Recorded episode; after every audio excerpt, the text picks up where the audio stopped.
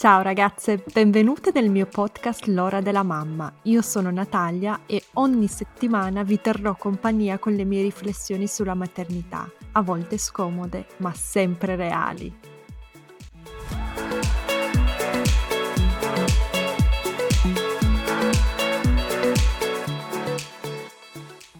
Ciao ragazze, oggi con me ho Olga, Olga Pasin che è psicologa e consulente del sonno. Io e Olga già l'anno scorso nel 2019 abbiamo fatto un corso sul sonno dei bambini insieme. Lo troverete sul mio sito, vi metterò il link eh, nella descrizione di questo podcast. Ma oggi con Olga parleremo dei papà e non dei papà in generale, anche se un po' di papà, dei papà in generale parleremo, ma dei papà riguardo alla routine e come possono essere coinvolti nella routine e nel sonno dei bambini piccoli. Ciao Olga. Ciao Natalia, ben ritrovata. Tu sei consulente del sonno, spiegaci un attimo che cosa significa. Allora, io sono una psicologa perinatale e quindi lavoro con le famiglie nel periodo durante la gravidanza, nel primo post nascita e anche nei primi anni dopo la nascita del bambino. E una delle competenze dello psicologo perinatale è quello di sapere tutto il possibile sul sonno dei neonati e sul sonno dei bambini. E il mio lavoro consiste proprio nel supportare le famiglie, i genitori che eh, si trovano ad attraversare delle notti complicate dove i bambini non riposano riposano bene, si svegliano più volte o fanno fatica ad andare a dormire. Quindi diciamo che ne risulta disturbato il sonno di tutta la famiglia. Allora il mio lavoro con loro è cercare di capire eh, che cosa sta succedendo, quali sono i bisogni del bambino, quali sono gli obiettivi dei genitori e lavorare insieme in maniera individualizzata, no? perché ogni famiglia, ogni bambino è a sé e eh, cercare di trovare le strategie migliori per quella famiglia affinché le notti diventino più riposanti per tutti fondamentalmente. E come sei finita a fare questo lavoro? la passione. A me piace moltissimo, mi interessa e mi fascina eh, comprendere che cosa mh, vogliono dirci i bambini con il loro comportamento. E quando i bambini durante la notte, ad esempio in questo caso, no, eh, non riposano bene, piangono, si svegliano, esprimono sempre un bisogno, una necessità. Ed è importante che i genitori abbiano gli strumenti e le chiavi per eh, decodificare questi bisogni, questo linguaggio, no? per capire che cosa stanno dicendo i bambini con quel comportamento. E allora mi ha sempre intrigato molto il sonno, anche quando avevo i bambini un po' più piccoli, per me era fondamentale che loro dormissero, riposassero per la loro crescita, per il loro benessere, quindi mi sono sempre occupata molto di eh, creare le condizioni affinché questo accadesse. E quindi siccome so, eh, lavorando molto con le famiglie nel post nascita, che una delle cose che più li inquieta, li preoccupa, li agita è eh, capire perché il bambino bambino non dorme o perché si sveglia e allora ho detto, boh, visto che i miei interessi incontrano i bisogni delle persone, cerchiamo di, trovare un modo per aiutarle fondamentalmente, no? E io lo trovo molto stimolante, poi i genitori quando imparano a leggere il comportamento dei figli sono molto più tranquilli, più sereni, si sentono più fiduciosi perché riescono a gestire meglio la situazione e in questo caso le notti, ecco. Certo, sì, bellissimo. Così è accaduto.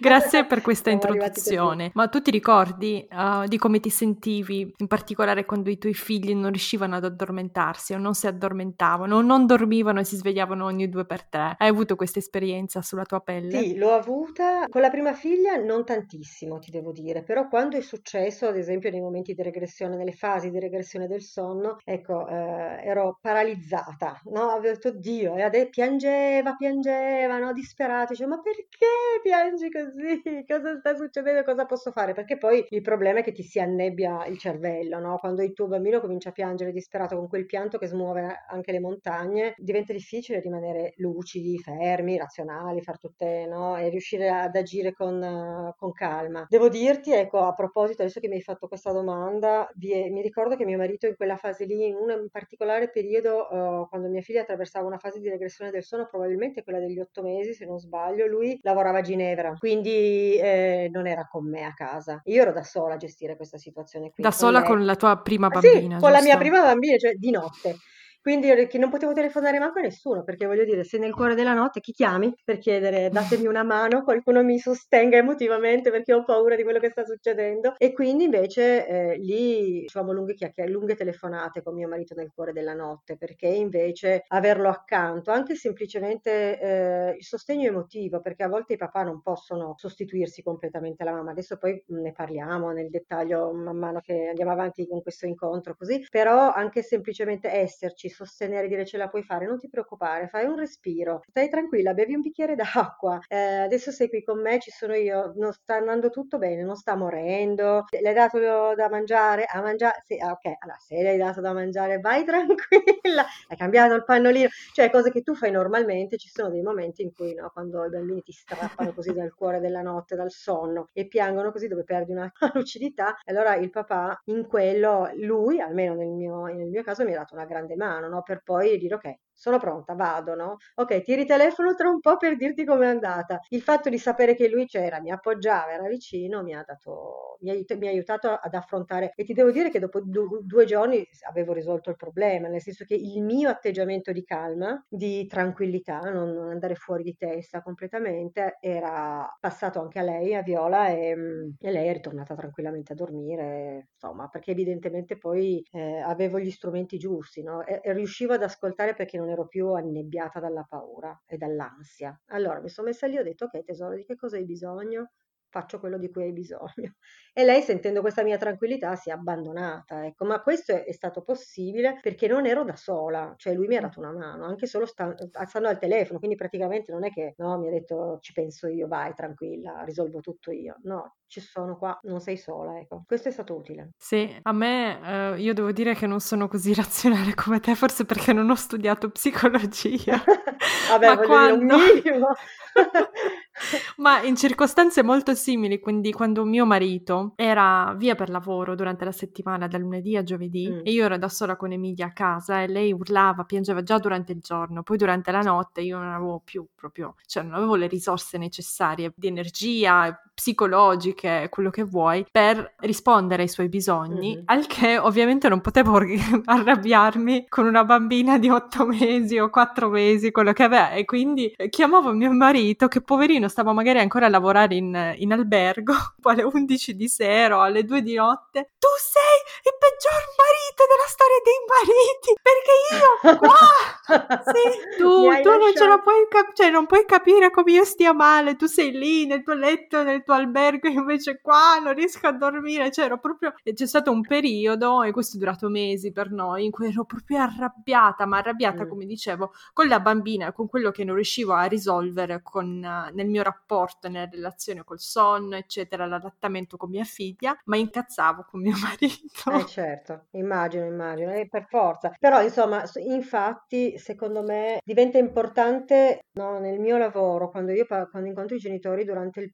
quando aspettano ancora il bambino no? durante la gravidanza, in realtà questi, questi temi li affrontiamo già, no? nel senso sapendo che cosa succede dopo, anche questa rabbia, adesso lui era lontano, ok, però succede anche quando il papà è a casa e dorme e non si sveglia, la mamma è incavolata nera perché dice ma com'è? Solo io mi addormi, solo io mi devo svegliare, tu dormi come un sasso e ti giri dall'altra parte e non ti occupi, no? Della bambina o del bambino, dei suoi risvegli e mi lasci sola nel cuore della notte. Ecco, quando durante la gravidanza già anticipare quello che potrebbe succedere e che cosa puoi fare tu papà o che cosa la mamma si aspetterebbe che il marito facesse durante queste notti o per l'allattamento o nella cura del bebè in generale, cioè parlarne già prima durante la gravidanza e ipotizzare degli scenari e il proprio ruolo all'interno di quegli scenari aiuta molto, no? Già perché si è come dire uniti e compatti su un obiettivo comune, no? La mamma non sente, certo che nella nostra cultura di solito è sempre la mamma che si occupa di più del, del bebè, però è importante che il papà fin dall'inizio sia coinvolto, proprio mh, ancora nella gravidanza, immaginando, ipotizzando che cosa potrebbe accadere, che cosa lui si sente di dare, anche perché poi ciascuno di noi si porta, come dire, il suo esempio no, di accudimento, cioè come era mio padre con me all'epoca, cosa faceva mio padre, quindi magari i papà tendono a riprodurre i modelli passati, no, quelli dei, dei nonni, che non necessariamente sono adeguati. Quindi fare il punto anche sulla situazione attuale, dire forse come ha fatto mio papà non andava così bene, potrei fare diversamente e mi sento di fare o scopro che posso fare, li porta subito a sentirsi attivi, partecipi, no? Perché se, se i papà sono, si sentono un po' tagliati fuori, no? Perché la mamma si occupa di, sta tutto il giorno col bambino, lo conosce meglio, cambia cambia il pannolino, lo culla, lo consola, gli dà da mangiare, il papà arriva a casa e si sente un po' tagliato fuori, no? Invece più è coinvolto nella cura del bebè dall'inizio, ancora quando lo deve solo immaginare e poi appena torna a casa e meglio è perché il bambino ha bisogno di uh, creare un legame sicuro, un legame di attaccamento non solo con la mamma, ma anche con il padre. È importante per lui avere due figure di riferimento che si prendono cura, che gli danno tranquillità e serenità, non solo una. Poi ogni genitore ha il suo modo di occuparsi, no? Cioè la mamma culla il bambino in un determinato modo, lo consola con le sue strategie, che sperimenta, prova durante la giornata. Il papà ha il suo modo e il bambino impara a adeguarsi ad entrambe le figure di riferimento. Mm-hmm. No? la mamma non è l'unica che sa fare le cose, lo può fare anche il papà. Detto ciò, deve avere la possibilità di farlo. Certo, ma anche quando una donna, nel mio caso io ho sempre lasciato mia figlia con molto piacere a mio marito, mm. ho lattato fino a 15 mesi, quindi per i prim- primissimi 8-9 mesi lei si addormentava soltanto col seno. Quindi il sonno, la nanna e il mangiare era tutto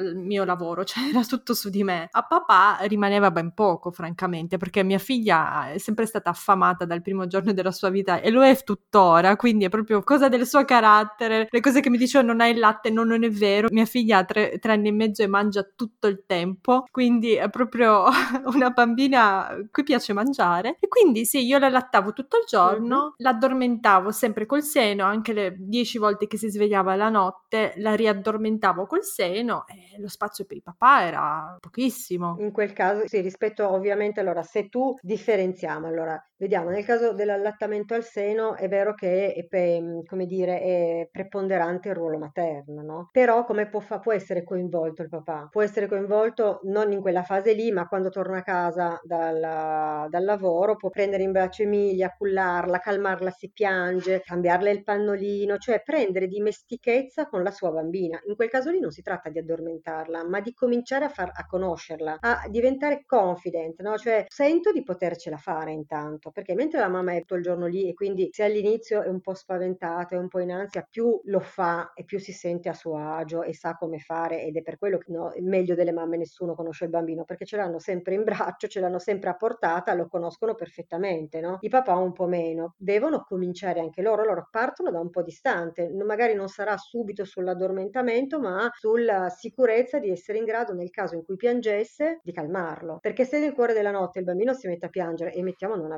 non ha fame in quel momento lì, no? non è una questione di nutrimento, ma di consolazione, di contatto, di coccole. Se il papà l'ha sperimentato in altri momenti, sen- può sentirsi in grado di alzarsi lui, andare a prendere il bambino nella culla dove si trova, insomma, prenderlo in braccio e portarlo a fare un giro dicendo non, non ti preoccupare, ci penso io a calmarlo. Se poi quando è calmo, se ha fame, te lo porto e tu lo nutri e fai il resto, no? Se però il papà non prende mai confidenza con questa dimensione o, come dire, non dà mai inizio a questa relazione provando e sbagliando anche lui, quando sarà ora diventa complicato. Quando poi gli dice adesso mettilo a dormire tu, eh ma io non so come si fa, ti dicono. L'ha sempre fatto con te, ci hai sempre pensato tu a calmarla o calmarlo quando era nervoso o quando era nervosa. Io, boh, fai tu, non, non so come. Invece, allora può essere che fa altre cose, gli cambia il pannolino, gli fa il bagnetto e, e via dicendo, no? gli mette la copertina, quando, cioè, si uh-huh. sente di potercela fare, deve provare, deve avere un minimo di spazio quantomeno, le mamme lo devono consentire questo, perché a volte il problema sta nel fatto che la mamma dice no, fa fatica a separarsi, no? fa fatica a lasciare, a mollare un po'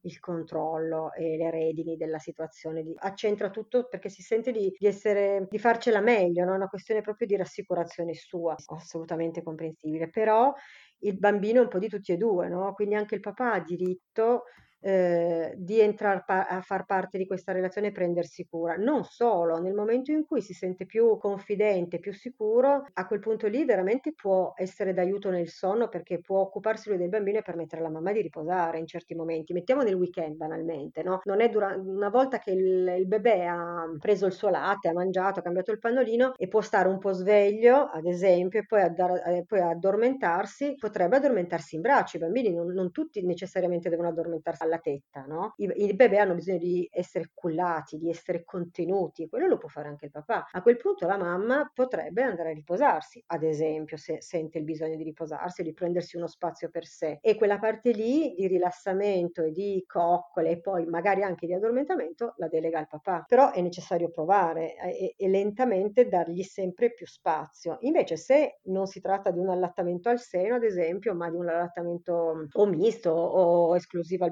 biberon, insomma, e a quel punto veramente sono intercambiabili i genitori perché il biberon lo può dare anche il papà nel corso della notte. Soprattutto noi abbiamo bisogno sempre, la mamma deve essere il più riposata possibile, lo sappiamo, ci siamo passati, sappiamo benissimo anche oggi che non abbiamo più dei bebè con noi che quando siamo, no, dicevamo, no, che quando siamo nervose diventiamo poco pazienti, quando siamo poco riposate siamo meno disponibili all'ascolto dell'altro e quindi magari sgridiamo, alziamo la voce, spaventiamo i bambini, quindi anche noi abbiamo bisogno di riposarci molto per poter avere un rapporto equilibrato e sereno. E allora a quel punto il papà fa veramente la sua parte, perché io posso andarmi a riposare e il biberon glielo dà lui, ma io glielo devo lasciare dare il biberon e lui deve sentire di, poter, di essere in grado di farlo. No? Se invece faccio tutto io e allora tolgo spazio, il papà fa fatica, non impara mai, no? Quindi, ad esempio, nell'allattamento può essere quello il suo ruolo. Certo, ma che consigli hai pratici? Immaginati un papà che viene da te e dice devo fare le stesse cose che fa mia moglie o devo farlo a modo mio. Dammi un consiglio pratico, Olga, mm, aiutami. Mm, intanto dobbiamo capire di chi stiamo parlando, il figlio di che età è, quanti mesi, no? Adesso la ragiono sempre in ah, termini giusto. mesi che può mm-hmm. sembrare una cosa strana perché quando mando la scheda per la consulenza eh, chiedo ai genitori di esprimersi in termini di mesi perché qua parliamo di cambiamenti che avvengono a una velocità estrema, no? Quindi a quattro mesi una cosa, a sei un'altra un'altra 8, 9, 12, parliamo di mesi. E le persone che non hanno figli ci prendono sempre in giro e dicono ma parlate di parmigiani o di bambini? A mio figlio mi fa, quando mi sente che parlo così mi dice, e quando finisco di lavorare mi fa mamma tu hai 150.000 mesi, vero?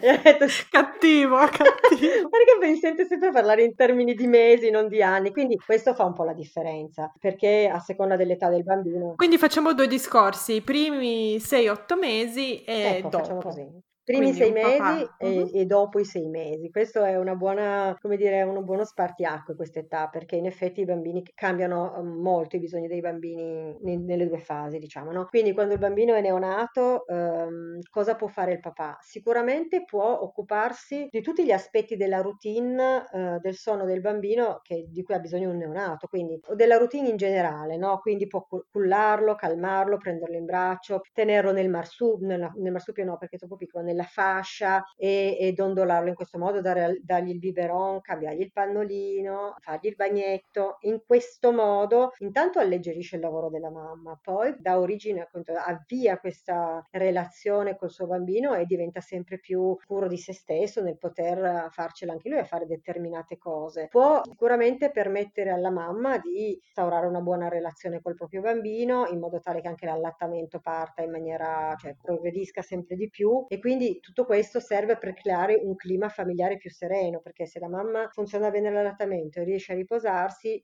si sente più adeguata, diciamo, no? Se tutto va a pallino perde un po', si sente mancare il terreno sotto i piedi fondamentalmente. Allora il padre sostiene questo avvio e intanto si sente partecipe di una dinamica familiare, non è solo un rapporto madre-bambino, c'è anche lui in mezzo. E poi invece, se durante la notte, invece se il bambino prende il biberon, il neonato, no? Prende il biberon, può dare lui il biberon e questo devono parlarne i genitori e capire, sentire un po' cosa si sentono di fare ciascuno dei due, perché non sempre i papà hanno voglia o se la sentono, quindi deve essere anche un po' un piano di, che, che, fanno insieme, moglie e marito, e, dicono, e la moglie esprime anche, deve esprimersela, il bisogno di riposarsi, di prendersi un po' di spazio per sé e chiedere aiuto. Allora il papà dirà che cosa può essere, cosa si sente di fare mm-hmm. questo. Ad esempio dice, vabbè, l'ultimo biberon della giornata che può essere, adesso sparo un, un orario a caso, no? ma a mezzanotte tu vai a, il bambino va a dormire alle 9, 9, 10, ah, dopo tre ore prende un altro biberon, alle 9 vai a dormire tu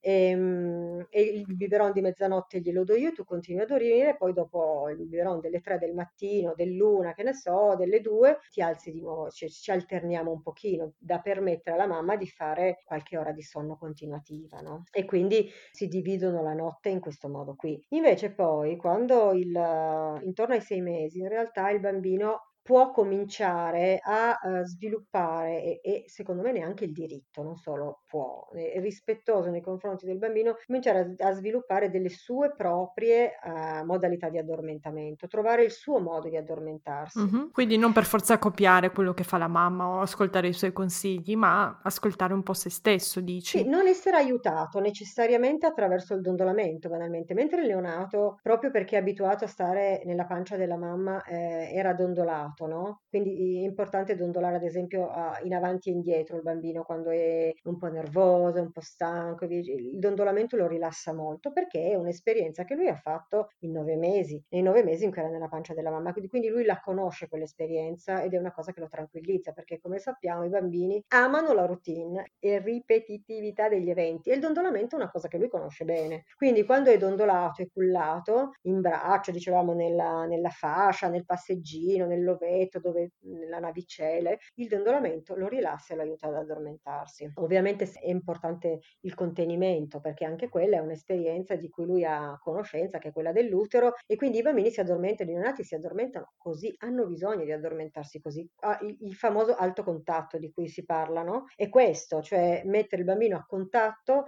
perché lui sente il battito, sente la voce ed è tra le braccia della mamma dondolato e si rilassa si lascia andare al sonno e non sa fare diversamente, non può fare diversamente. Man mano che cresce sviluppa delle capacità, delle competenze ed è giusto a un certo punto che intorno ai quattro mesi eh, il bambino comincia a percepire che lui e la mamma non sono più una cosa sola, finisce la fase fusionale, quell'illusione che, no, di essere una, una cosa sola con la mamma, così come si era quando si era nella sua pancia. Olga ti faccio una domanda, ma eh, quando dici con la mamma intendi può essere anche il papà se per esempio un bambino ha solo un papà o solo una nonna, Sì, giusto? sì, sì, no, intendo il caregiver proprio. Mhm, Sì, sì, sì, colui, la figura che si prende cura, che, ha- che accudisce. Adesso mediamente la mamma, ma certamente può essere la nonna, può essere il papà, non necessariamente solo la mamma, Mhm, assolutamente. ok. Può anche essere una, una figura adottiva, ecco, in questo senso. Detto ciò, il bisogno è quello, quindi è importante per chi si prende cura di quel cuccioletto di farlo in quel modo lì, no? Se un neonato ha bisogno di quelle modalità lì.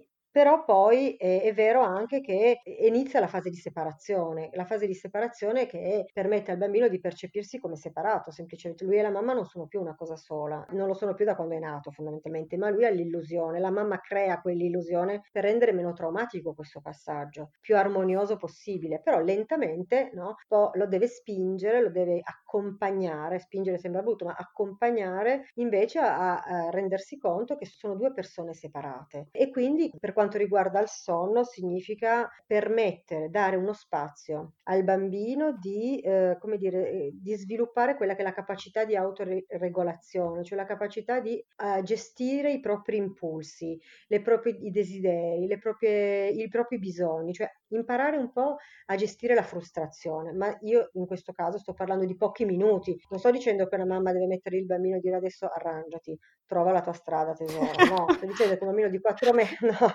non è questo, però un bambino di quattro mesi lo posso mettere nella sdraietta, ad esempio, e invece di intervenire al primo nghe, alla prima ba che fa al primo richiamo, ovviamente lo guardo, gli rispondo, gli dico sì tesoro, ho sentito, adesso arrivo subito, ho capito che mi stai chiamando e che hai bisogno di me. La mamma finisce di fare questa cosa qua che sta facendo e si tratta di lasciare il bambino lì due minuti, tre minuti, dargli la possibilità di capire da solo cosa fare in quel momento di attesa, che può essere ciucciarsi il pugnetto, guardare le ombre sul muro, eh, prendere il giochino che dondola lì sulla sdraietta e dargli due colpi, che ne so, una roba del genere, no? Ma si tratta di pochissimo. Cominciamo con pochissimo per allungare i tempi. Questo si fa di giorno, durante la giornata. Man mano che il bambino dai sei mesi in poi è in grado di fare questa cosa, no? Il bambino sviluppa questa capacità, po- possiamo anche chiedergli quando sappiamo che lui lo sa fare di giorno, sa aspettare un pochino, possiamo chiedergli di aspettare anche di notte, che significa? Dargli il tempo di trovare il suo modo, perché se ogni volta che il bambino piange, una mamma immediatamente si fionda giù dal letto e interviene per tirarlo su, ad esempio, e trovare lei la strategia e la soluzione per farlo addormentare subito, come fa un bambino a provare un suo modo di addormentarsi? Non ha lo spazio, cioè è anche rispettoso dargli un momento per cercare di capire come fare. Ho fatto la consulenza pochi giorni fa con una mamma che mi diceva mia figlia si è scoperto, non l'avevo capito, mm-hmm. si sveglia, sta un'ora e mezza sveglia durante la notte, ma io non me ne sono accorta. Lei sta lì, cioè un'ora e mezza non, sono, non è poco, però la bambina sta lì e si ciuccia le mani, si prende, e lei ha sei mesi, eh, si prende il dudù, gratta la, i paracolpi, enghe, enghe fa non dei versetti. E, no, e lei dice, devo addormentarla io, vero? E no, perché? Ti sta chiamando, sta esprimendo il bisogno di contatto, sta, di, è triste, è angosciata, è spaventata, ha bisogno di mangiare, si è fatta la pipì addosso, la cacca addosso, esprime qualche bisogno o se ne sta lì per i fatti suoi? Se se ne sta lì per i fatti suoi, lasciala lì, perché in quel modo lei sta cercando, a volte ti batte i piedi per, no, sulla cool, sul lettino, eh, gira la testa, fa ah, si, si canta le canzoncine. Allora, tutte quelle sono strategie che i bambini adottano per auto-addondolarsi, per autoninnarsi e quindi dobbiamo permettergliela questa, questa sperimentazione. Certo, se piange un bambino vado subito, lo prendo, non, non discuto, no? Ci mancherebbe altro, però se è lì che mugugna ma non mi sta veramente chiamando, probabilmente non è mm-hmm. neanche sveglio completamente in fase REM ed è, sta ancora dormendo oppure è sveglia ma non sente la necessità di essere aiutata. Allora, se non la sente, non intervengo e quantomeno o quanto o almeno provo ad aspettare un attimino per vedere per darle lo spazio e vedere se ce la fa da sola. Se ce la fa ottimo. Si sentirà più tranquilla e più sicura. Se non ce la fa l'aiuto. Però un minimo di attesa lo devo permettere. A quel punto lì il ruolo del papà in questo è molto importante perché non sempre i bambini si svegliano per mangiare di notte. Soprattutto a sei mesi cominciano a mangiare molto meno non sono più dei lattanti che mangiano ogni due ore ogni tre ore ogni ora e mezza ok? Possono passare passare anche attraversare la notte senza dover necessariamente prendere il latte. Anzi, in quelle fasi lì si svegliano perché hanno più bisogno di, di contatto, di, di rassicurazione. Quello lo può fare anche il papà. Quindi quando il bambino si sveglia nel cuore della notte e ha bisogno di essere rassicurato, lo può fare il papà questa cosa qui. E quindi aiutarla a ad addormentarsi. Questo viene utilizzato soprattutto come strategia quando è necessario la mamma e i genitori desiderano togliere il seno. No? Allora interviene il papà perché ogni volta che interviene la mamma altrimenti riattiva sempre le stesse modalità, lo stesso tipo di risposta, l'odore, l'abitudine del bambino è mi addormento con il seno. Se invece interviene il papà,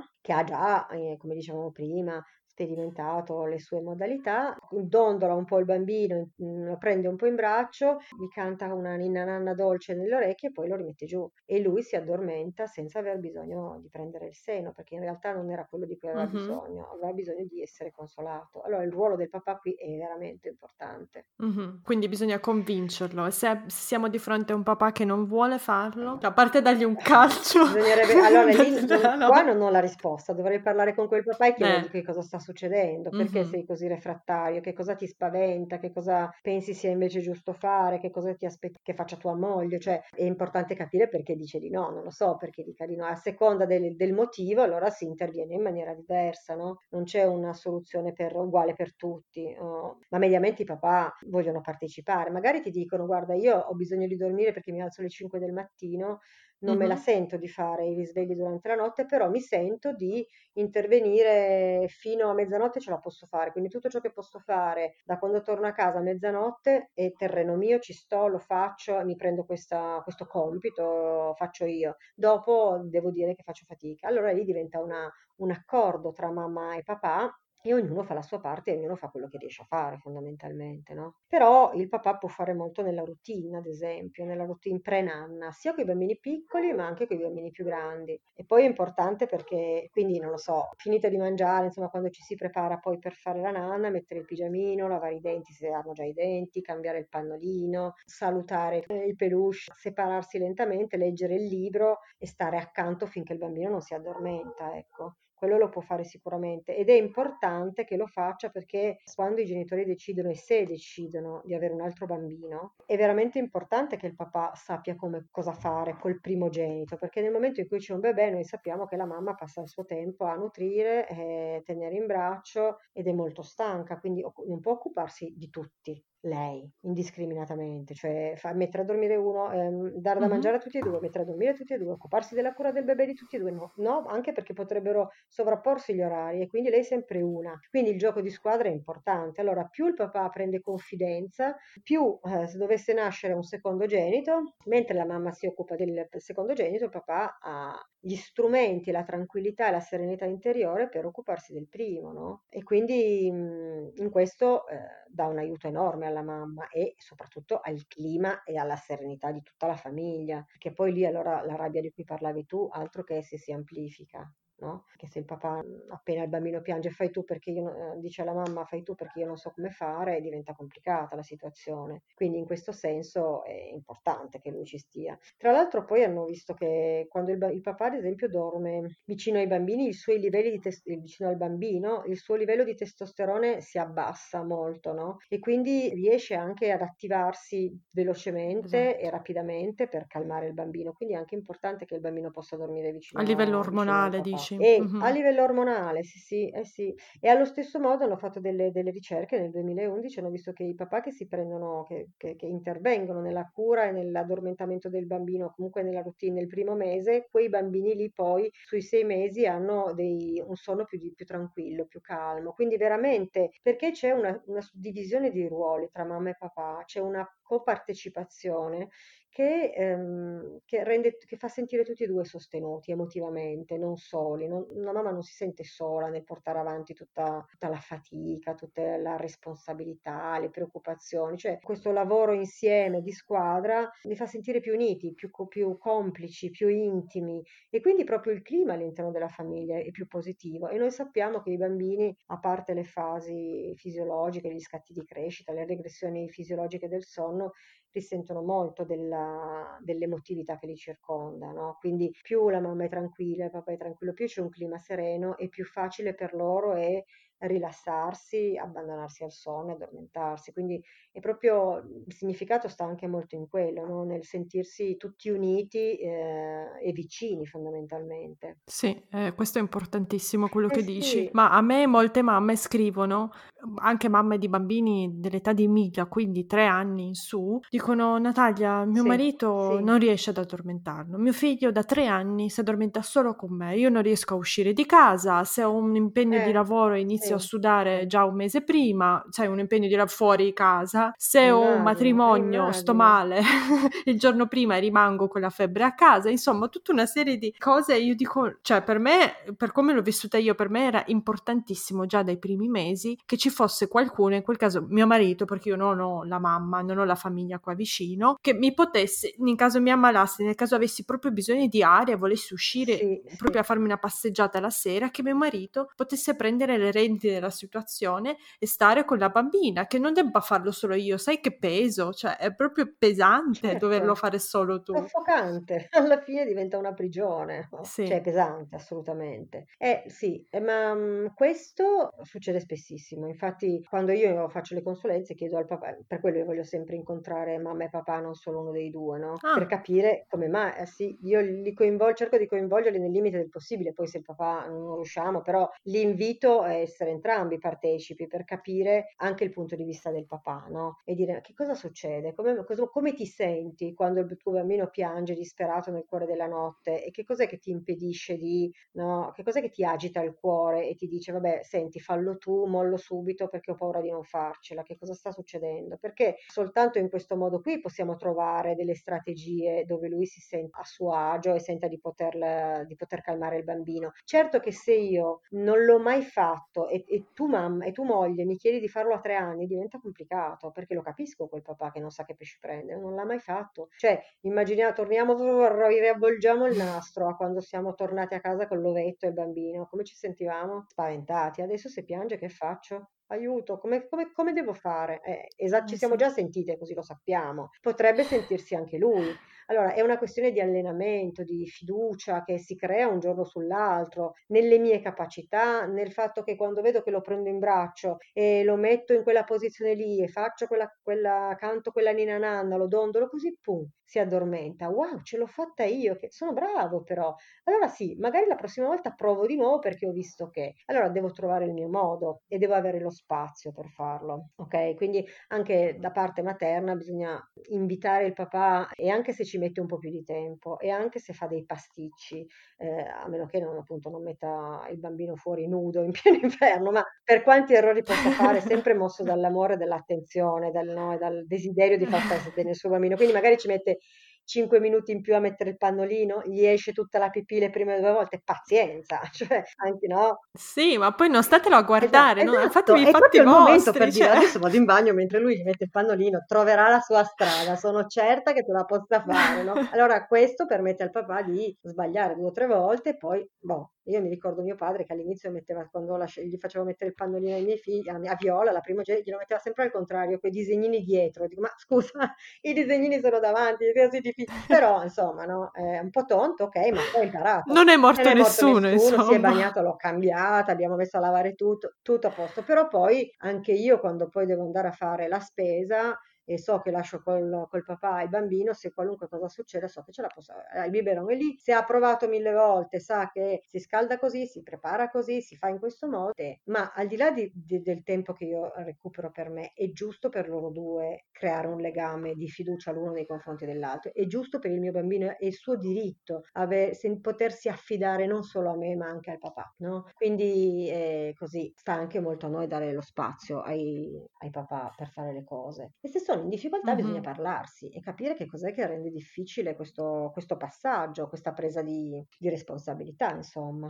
Sì, adesso abbiamo già dato un po' di consigli alle neomamme e vorrei parlare di un'altra cosa, del pianto. Quindi noi qua parliamo del bambino medio, quindi che sì, un po' si lamenta, magari però non urla per ore e ore, ma nel mio caso, nel mio particolare caso con Emilia, mi è capitata una bambina che anche se tenuta in braccio, allattata sempre, praticamente attaccata a me, a, a mio marito, a chiunque, si lamentava per qualunque cosa. Un filo di vento e lei urla. E non lo so, una lucina e lei urla, urla Ah, proprio a squarciagola, disperata tutto il tempo. Adesso ti giuro che è una bambina, un angelo, quindi non sono io, Sì, cioè n- sì. non è che la giudico male, capi? parlando di Emilia. Sì, sì, certo. Ah, di Emilia stai parlando. Ah, E quindi eh, io mi ricordo che mio marito mi diceva, eh ma piange con me, prendila, allattala così almeno non piange mentre l'addormenti. Queste urla chiaramente lo spaventavano. I primi nove mesi io allattavo ogni volta che si addormentava, ma mi ricordo che tipo al decimo, undicesimo mese le mie amiche qua a Vienna, il gruppo di mamme, hanno organizzato una serata e io ci volevo andare, era più di un anno che non uscivo la sera, volevo andare con le mie amiche. E ho detto a mio marito, mi dispiace amore, ma questa volta tu sai come addormentarla, anche se lei piange, ti prego, ti supplico, non chiamarmi, io il cellulare lo metto nella borsa, a meno che non sia proprio questione di vita e di morte, arrangiati. brava. Sei stata molto coraggiosa, complimenti. Ok. E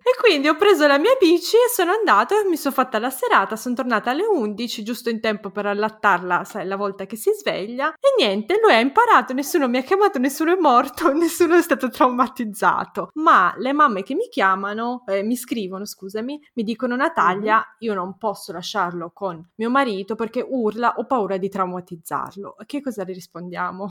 Sì, diciamo che la paura qui di chi, chi è che ha veramente paura, chi è che è in difficoltà, il bambino o la mamma? Perché separarsi non è facile, mi rendo conto. C'è un momento in cui quel momento che tu hai descritto, no? E che ti ha portato a dire ok, basta adesso, adesso troviamo altre strategie, non, non ci sarà solo questa per farlo addormentare. Non è sempre semplice, ecco, ci sono delle mamme che fanno fatica perché sono molto spaventate loro e pensano che il loro bambino non ce la possa, non hanno, è come se un po' non avessero fiducia nelle capacità sia del bambino ma anche del papà. Quindi in- vorrei tornare un secondo a una cosa che tu hai detto perché è importante, questa cosa del pianto. Ci sono due aspetti, uno è il temperamento del bambino. Ci sono bambini, particolarmente, adesso, ma- magari non è il caso di Emilia ed è la seconda spiegazione che ti volevo dare, ma bambini particolarmente sensibili, quindi che per qualunque cosa piangono, che hanno una soglia di... No, no, è Emilia, è Emilia, anche adesso basta che si graffi con, non lo so, un asciugamano e inizia a piangere, asciugamano capito? pieno di ammorbidente e inizia a piangere.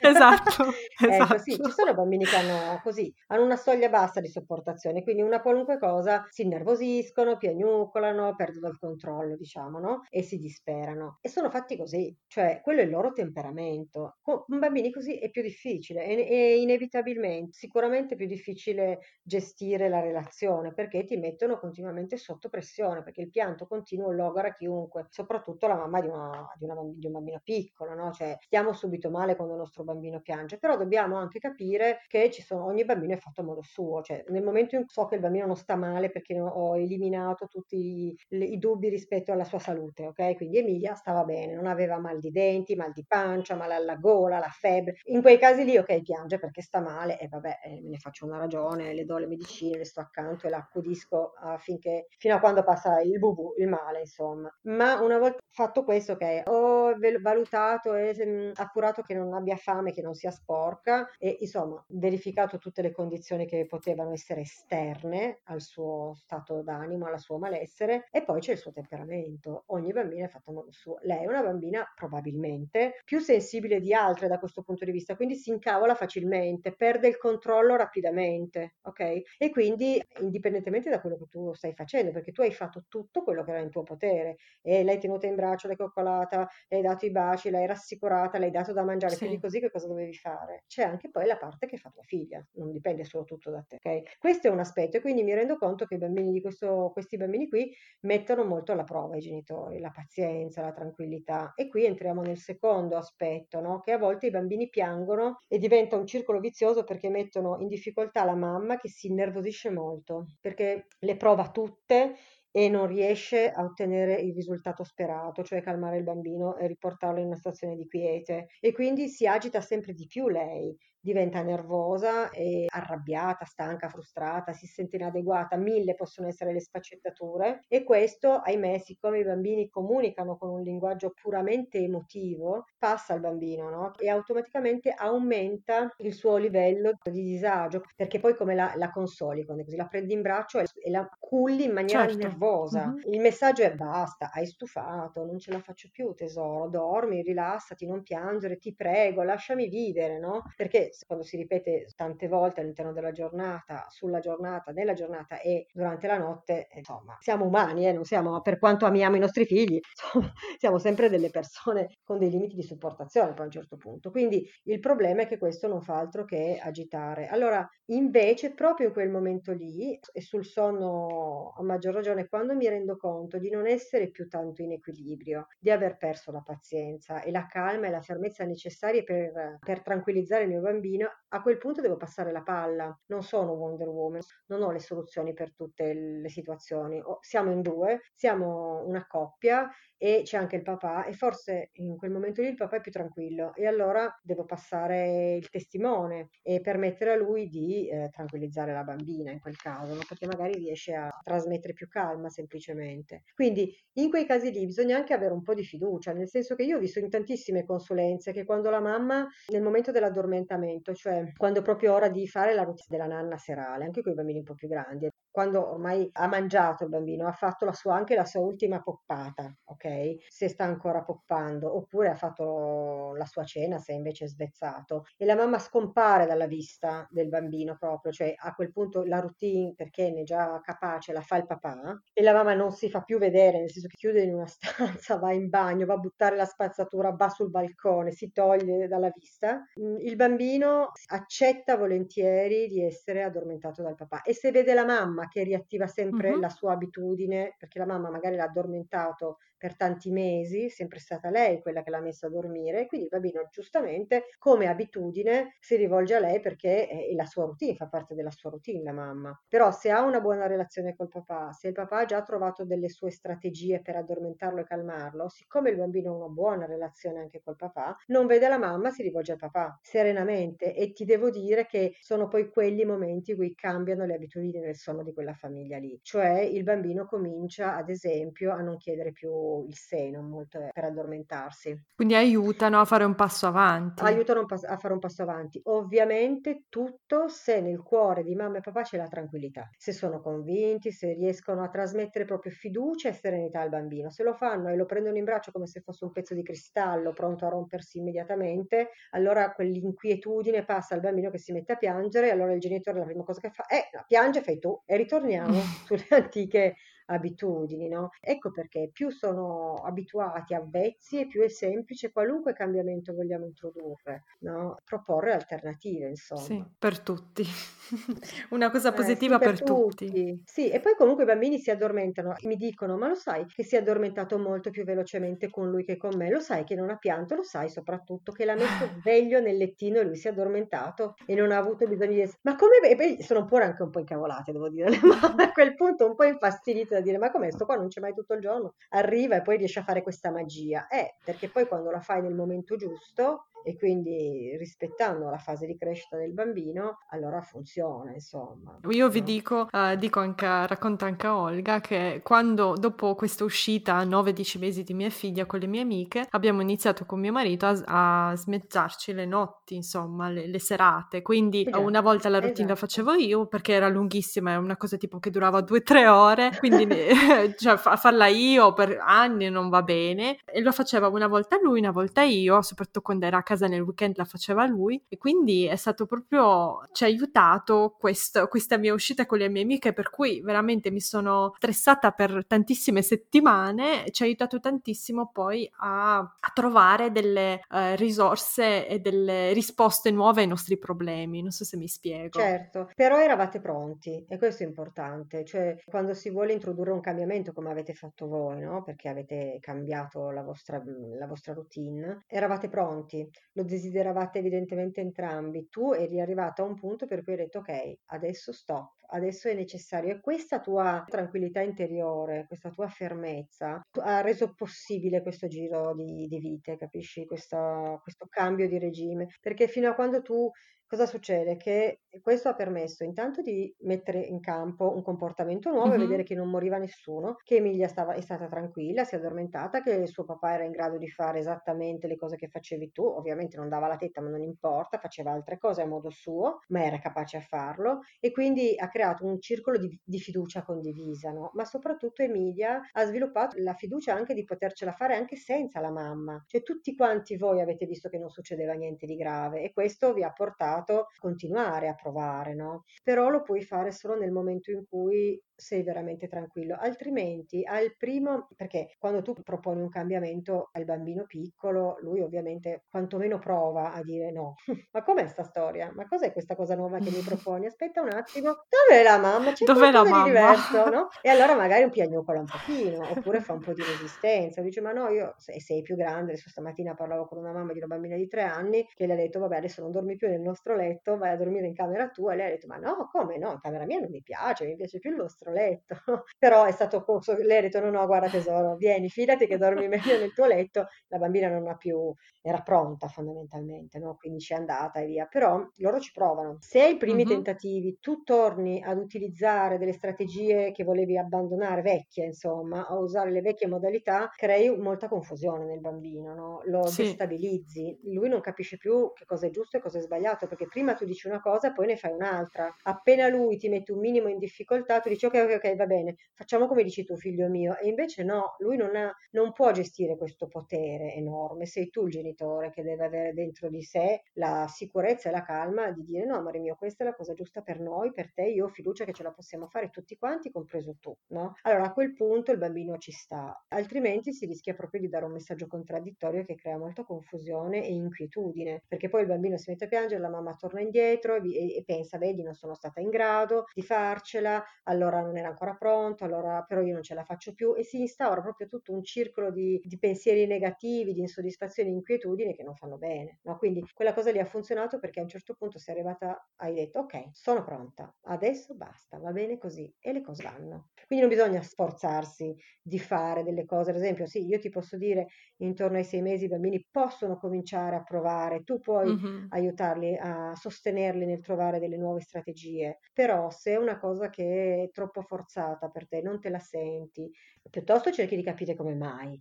No? Eh, parlando con uh, la, il consulente, con lo psicologo, con qualcuno per capire che cos'è, qual è questa resistenza. Eh, però non ti devi forzare a fare delle cose che non ti appartengono, no? Ti- per quello i metodi, l'abbiamo già detto molte volte io e te Natalia, no? Non funzionano sul sonno, perché? Perché bisogna, perché non, non- non è così, cioè ogni genitore deve proprio trovare la sua strada, il suo, il suo momento, non è che a Sì. sei mesi allora si fa così. Ci sono b- genitori che lo fanno a quattro mesi e mezzo, genitori che lo fanno a otto, a nove, a dieci, dipende, no? Eh, beh, nel momento in cui si sentono pronti e vedono il bambino pronto, ok, a quel punto lì veramente le cose cambiano almeno nella mia esperienza è così, quando i genitori sono sereni nel loro cuore, dicono ce la possiamo fare, tra la cosa funziona. Se è forzata non funziona quasi mai, insomma. Sì, però io aggiungerei anche che il rapporto col papà è abbastanza importante da comunque dargli priorità, anche se una mamma di un bambino piccolo non se la sente di lasciarlo neanche un secondo quel bambino, il rapporto col papà, del bambino col papà è importante abbastanza da andare un po' contro te stessa, non credi? Allora, diciamo che è abbastanza istintivo nel primo periodo, primi due mesi, la mamma è proprio una leonessa, cioè fa proprio fatica a lasciare il suo bambino, è una questione proprio biologica, fisiologica, ha bisogno di tenerlo accanto a sé. Però, eh, e questo lo dobbiamo riconoscere, quindi se tu dici alla mamma, ma sì, vai a farti una passeggiata, lei riesce ad andare giusto a fare il giro dell'isolato, ma poi è più forte, ha bisogno di tornare per prendersi cura, per stare accanto, no? Perché lì si sta instaurando questo legame di attaccamento e di, mh, ha bisogno di prendersi cura. Quindi la, la capisco questa difficoltà interiore ed è normale, fisiologica, non, non, non è sbagliata, è normale. Okay? Però è anche vero che la mamma per poter accudire bene e con cura e in maniera equilibrata il suo bambino ha bisogno di prendersi degli spazi di riposo che possono anche essere all'interno della casa, non è che deve andare chissà dove, no? E questo il papà la può aiutare moltissimo, no? Allora il papà in questo senso è funzionale al legame mamma-bambino, ma contemporaneamente instaura lui un legame col suo bambino, capisci? Quindi salva la relazione madre-bambino perché permette alla mamma di, di riposarsi di, e di, di, accudirlo nella maniera migliore possibile. Mm-hmm. Però allo stesso tempo, prendendosi quello spazio quando la mamma si, si defila un pochino, eh, il papà trattiene e struttura la sua relazione col figlio e questo è veramente importante e deve farlo, ma lo può fare fin da quando il bambino è nella pancia, no? Se ci pensiamo, quando eh, il bambino comincia a muoversi e, e la pancia puff, fa tutti i suoi movimenti vari, il papà può toccarlo, no? può comunicare toccandolo, dandogli dei colpetti, può, può parlare vicino alla pancia. Il bambino riconosce le voci, anche quella del papà, quindi può cantargli delle canzoni, può stare col suo bambino in quella modalità lì e da lì comincia, in quel modo si sente anche lui emotivamente coinvolto il papà e quindi questa cosa qui deve continuare sicuramente dopo la nascita e via dicendo. No? Infatti il bonding lo fanno anche il papà, lo fa anche il papà, non lo fa solo la mamma, no? appena il bambino nasce poi la mamma tutte le, glielo mettono sulla pancia, però poi dopo un po' lo danno in braccio al papà e per un po' sta col papà mentre la mamma finisce di espelle la placenta, fa il secondamento e via dicendo. Quel momento lì papà e il bambino si guardano dritti negli occhi perché lo tiene vicino vicino, in braccio lo, lo guarda e si innamora anche lui lì, no? C'è questo, questo innamoramento che non è solo tra mamma e bambino ma anche tra papà e bambino e poi deve continuare una volta a casa, però lo sarà tanto più facile quanto è già iniziato in gravidanza e inizia nei primi mesi, allora sempre di più il papà avrà voglia di, ma questo è un lavoro di squadra, cioè ritorno a dire che anche la mamma glielo deve permettere. Sì, sì assolutamente. Grazie Olga, abbiamo trattato Prego. in realtà molti più argomenti che, di quello che pensavamo di trattare, non solo la routine con il papà, non solo l'aiuto di papà, ma molto di più. Vi ricordo che troverete ancora di più è proprio un modo strutturato per organizzare la routine dei vostri bambini, la nanna, per aiutare i vostri bambini a dormire nel nostro corso Dormi tu che dormo io con Olga, tenuto da Olga. E prossimamente faremo anche un webinar su come allontanarsi dall'associazione tra seno, quindi allattamento, e sonno, giusto Olga? Sì, certo.